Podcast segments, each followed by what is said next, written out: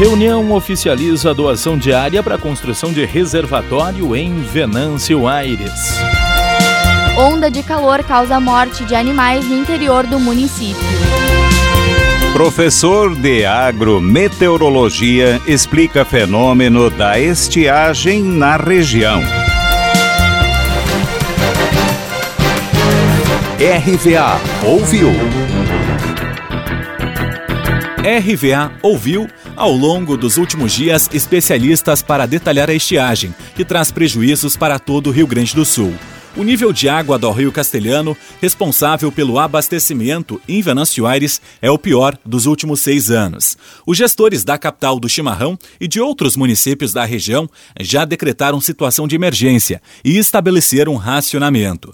Nos últimos meses, antes mesmo dos municípios sofrerem com os efeitos da estiagem, a Câmara de Vereadores de Venâncio Aires já discutia a construção de um reservatório de água. O assunto ganhou corpo nesta semana, depois que a família Henks de Mato Leitão anunciou a doação de uma área de 20 hectares para a construção de um lago ou reservatório de água em Venâncio Aires. O repórter Jefferson Schwingel, que apresentou o assunto com exclusividade na programação da rádio Venâncio Aires, detalha a situação. GP, como surgiu tudo isso? Como foi essa negociação?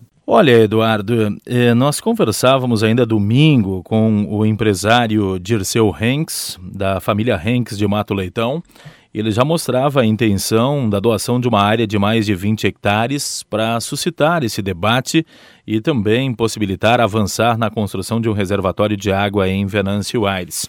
Ele me dizia para que comentasse, eh, me autorizava a trazer essa informação já cedinho pela manhã na segunda-feira e no programa Despertador nós eh, repassamos essa informação à comunidade venâncio airense eh, com exclusividade e isso já ganhou desdobramentos é, uma boa notícia, alentadora, e já nesta semana, de forma oficial, o empresário esteve na prefeitura, acompanhado do prefeito Jarbas da Rosa, e de forma oficial repassou exatos 23,7 hectares desta área que fica na região do bairro Brígida e vai até a 453, lado esquerdo, próximo à ponte do Castelhano, de quem vai é, em direção a Mato Leitão. Uma atitude louvável e que repercutiu muito bem na comunidade venâncio-airense. E me parece que a partir disso é, o debate avança e também é, algumas alternativas começam a ser criadas por uma necessidade e uma discussão histórica aqui em Venâncio para a construção desse lago, para a construção desse ponto de captação de água, para que não dependemos eh, única e exclusivamente do nosso arroio castelhano e nos últimos dias muita preocupação e uma situação que realmente se colocou em alerta sobre o próprio abastecimento ou a falta de água para o consumo humano. Louvável a iniciativa da família Hanks de Mato Leitão, Dirceu Hanks e o Décio Hanks são irmãos empresários que iniciaram no ramo dos transportes em Mato Leitão, proprietários da transportadora Hanks e que também há alguns anos estão investindo no ramo imobiliário. E é importante ressaltar, eles colocavam sem qualquer contrapartida, eh, com a única e exclusiva intenção de colaborar com a comunidade venancioarense, fizeram já essa doação nesta semana.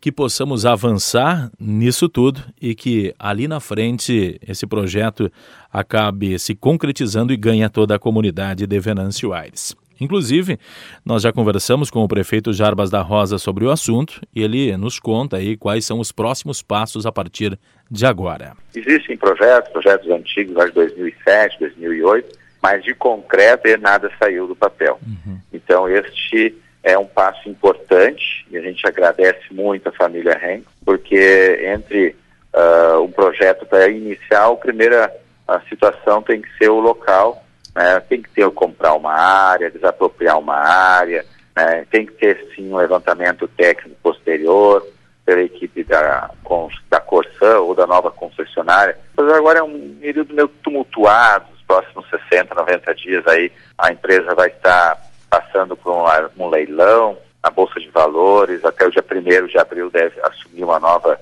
diretoria. Então, esse é um momento mais uh, tumultuado com relação a isso. Mas os trâmites, nós vamos dar encaminhamento, conversando aqui com o Dirceu. Né? Então, uh, a partir de agora, fazer os trâmites legais aí na matrícula para poder estar tá recebendo essa área nas próximas semanas. O prefeito Jarbas também ressalta que eh, a doação foi feita pela família Hanks sem qualquer contrapartida.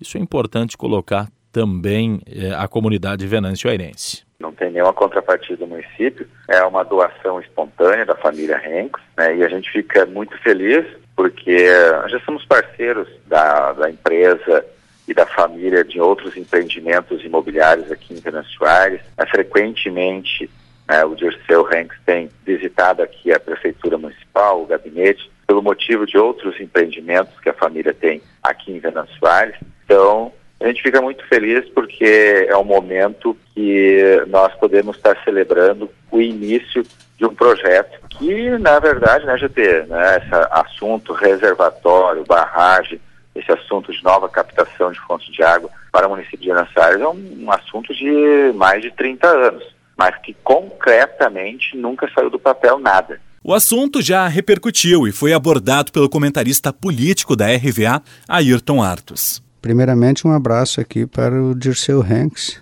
Aliás, um abraço a toda a família Hanks. Em cima da notícia que tu e o GP deram hoje pela manhã, é, de que a família faria uma doação de 20 hectares para um reservatório d'água aqui em Venâncio, né? dando o pontapé inicial, como disse ele agora pela manhã, não de um debate, é para fazer. Está à disposição para fazer, mas se quiser fazer em outra área, pode fazer, mas tem que fazer, né?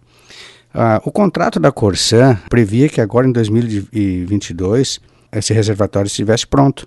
É um contrato que foi assinado em 2009. O contrato era de 2008 né? Quando estava sendo aprovado na Câmara, aconteceu a eleição aqui, e aí eu procurei o então vereador Paulo Matias para que ele postergasse a assinatura do contrato, né, que tinha que ser aprovado na Câmara de Vereadores, por mais um ano para a gente aperfeiçoar o contrato. Né? E nesse contrato constava a construção desse reservatório, né, que não aconteceu. Agora era para assinar um aditivo que o prefeito Jarbas se negou a, a assinar justamente por falta desse, desse, é, dessa, dessa construção ou de uma barragem ou de um reservatório ou de um piscinão, como que, que for chamado, para que não faltasse água no momento como agora, né? Então, está caindo de maduro, não dá para esperar pelo Estado, né? a Corsã se mostrou ineficiente, o município vai ter que tomar a frente de, de obras do Estado, se sabe que é uma secretaria uh, diminuta, sem, sem, sem poder, praticamente sem poder nenhum né, de, de construir obras. Então o Estado ele é, é, incapacitado nesse sentido. A Corsa se mostrou ineficiente, né, o município tem que entrar em campo. E quanto na questão uh, de fazer essa barragem agora, que a FEPAM atrasou 40 dias a licença, uh, o município tem que procurar o promotor e fazer. A Corsã deveria ter procurado o promotor e dizer: vai faltar água e nós vamos fazer. Nós não podemos esperar os burocratas que estão numa sala com ar-condicionado em Porto Alegre analisar a papelada para decidir o que, é que tem que fazer em Venâncio e não tem que fazer. Tem que tomar essa iniciativa, fazer, comunica o Ministério Público e faz. Né? Essa é, é uma conduta aí, é, e a Corsã pelo que diz, perdeu 40 dias esperando essa licença, né? Inacreditáveis 40 dias. Um modelo semelhante já foi adotado em Santa Cruz do Sul. Lago Dourado, principal reservatório de abastecimento da cidade vizinha, possui uma área de cerca de 117 hectares. Ele começou a ser projetado em 1997 e foi inaugurado em 2000. Agora, no RVA Ouviu, a gente tenta entender um pouco mais sobre essa situação e como chegamos nesse ponto. João Paulo Reck, seja bem-vindo à estiagem, esse momento sem chuva. Tem explicação? Pois é, nós conversamos no Venâncio Entrevista com o professor Marcelino Hoppe. É, ele, ao longo dos anos, atuando na Unisc, também profissionalmente se especializou em agrometeorologia. Meteorologia é, com a ótica voltado para a agricultura. Primeira pergunta que nós fizemos, e ele fazia referência ao efeito Laninha, em vigor atualmente. Nós temos dois movimentos marítimos, El Ninho e Laninha. Nesse momento, explica o professor Marcelino, nós estamos justamente sob o efeito do Laninha. Sobre um efeito do, da Laninha ou seja, a menina fazer uma, uma correlação, mas fazendo, a menina é mais fria e menos uh, previsível do que o menino. O menino é mais quente e mais previsível. Então, quando as águas do Oceano Pacífico, ali na costa do Peru, estão mais frias, e elas atualmente estão uns 2 graus mais frios, aqui na nossa região, Rio Grande do Sul, Santa Catarina e o oeste do Paraná, chove menos. E no centro do Brasil, principalmente ali no centro-oeste, no nordeste, na Amazônia, chove mais. Então, atualmente, já era previsto desde a metade do ano passado que esse verão seria de menos chuvas do que o normal. O El Ninho, ele representa, então, temperaturas 2, 3 graus mais quente que o normal lá no oceano, e ele representa mais chuvas. Tem, então, maior evaporação naquela região, e essas uh, nuvens mais com maior umidade chegam aqui na nossa região. Bom, certamente as pessoas que observam meteorologia devem estar observando do que, que acontece em termos de chuva nesse momento aqui no Rio Grande do Sul e ao mesmo tempo em que nós temos muita chuva no centro-norte do país e pouca chuva por aqui.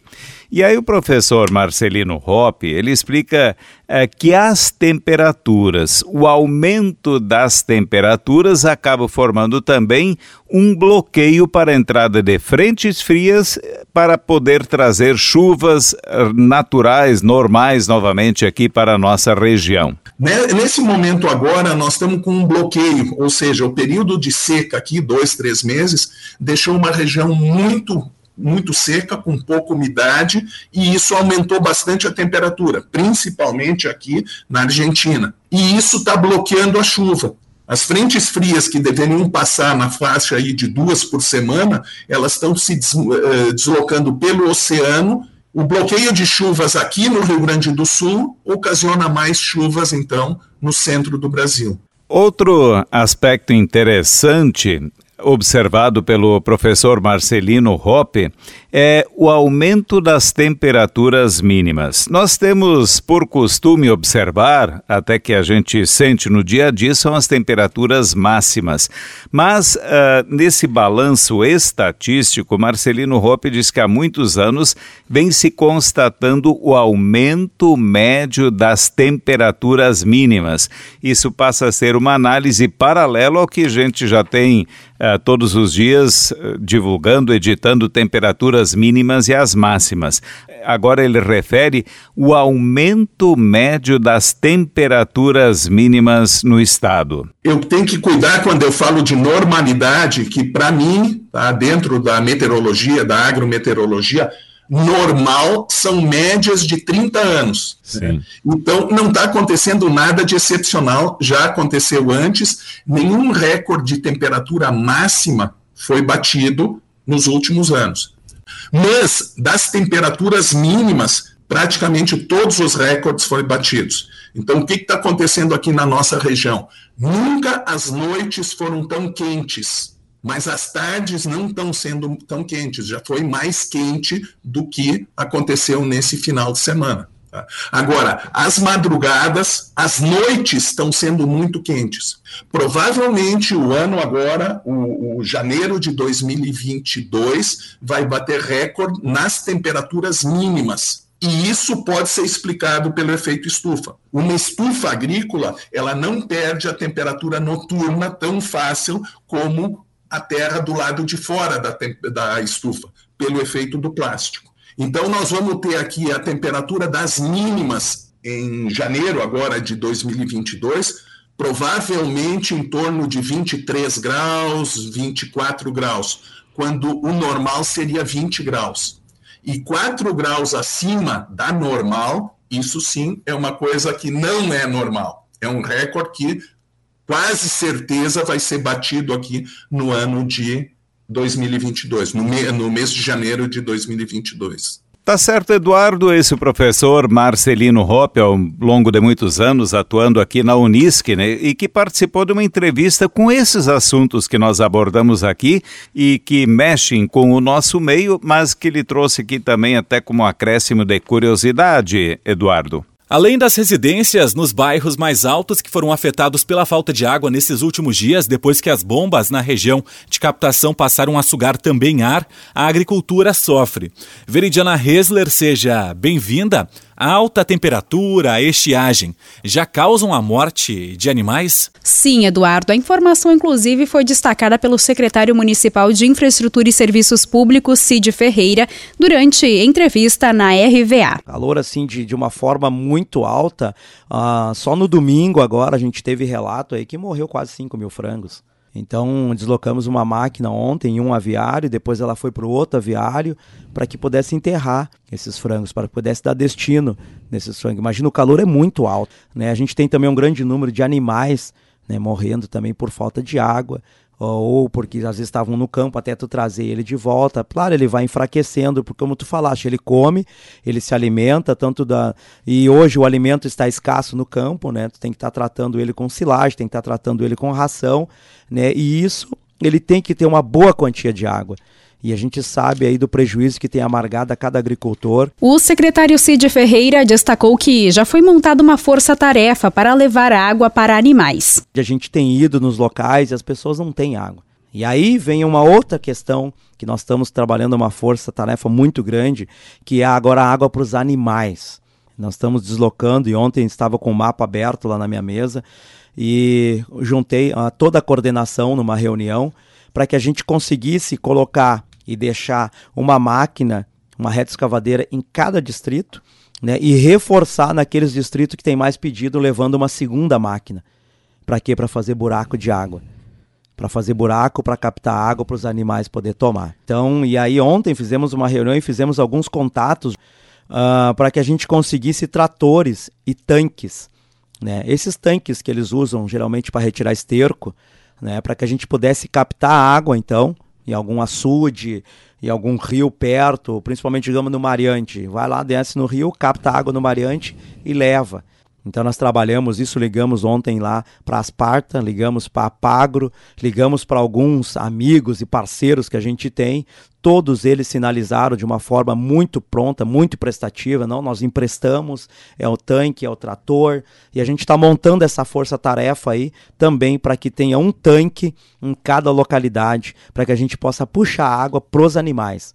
Porque hoje o que, que acontece? Nós estamos levando água para as famílias e as famílias estão dividindo a água com os animais. Imagina a agonia, porque tu vê aquele gado, tem 20 cabeças, tem 10 cabeças, tem 1, tem 30 e não tem água para tomar. Outro destaque é que uma barragem no Arroio Castelhano foi reativada nos últimos dias. Foi reativada na sexta-feira à tarde. Nós estávamos aí mais de 40 dias, o prefeito, a equipe técnica fazendo contato né, com a, a FEPAM, a Corsan até mesmo entrou também em contato com eles, porque ali, como é, a, é uma área de captação da Corsan, a Corsan estava à frente disso, tratando disso, e não tínhamos não obtemos êxito na questão da liberação para refazer aquela barragem. Muitas pessoas nos questionavam por que, que não fazem, por que, que não fecham para reter a água, mas não podíamos, porque a gente sabe hoje que a FEPAM ela fiscaliza né, todos esses pontos, né, principalmente de captação, mananciais, aonde foi feito aquela, aquela barragem por satélite. Então, no momento que você mexe ali, entendeu? Vem a, vem, vem a FEPAM, vem multa, vem outras coisas. Já respondemos um processo que está tramitando já da, daquela própria barragem que foi feita, porque eles não autorizavam aquela barragem daquela forma, queriam que fosse feito de outro jeito né? E simplesmente a gente foi feito ali. E na sexta-feira. Este o secretário de Infraestrutura e Serviços Públicos de Venâncio Aires destacando então essa força-tarefa para levar água para animais, inclusive no interior de Venâncio Aires. Eduardo. Até agora, mais de um milhão de litros de água foram levados pelos caminhões-pipa da Prefeitura para abastecer centenas de propriedades venancioarenses. O município também disponibilizou caixas para o reservatório dessa água para famílias de baixa renda. Neste episódio, o RVA ouviu especialistas e os gestores de Venâncio Aires sobre a estiagem. Até a próxima!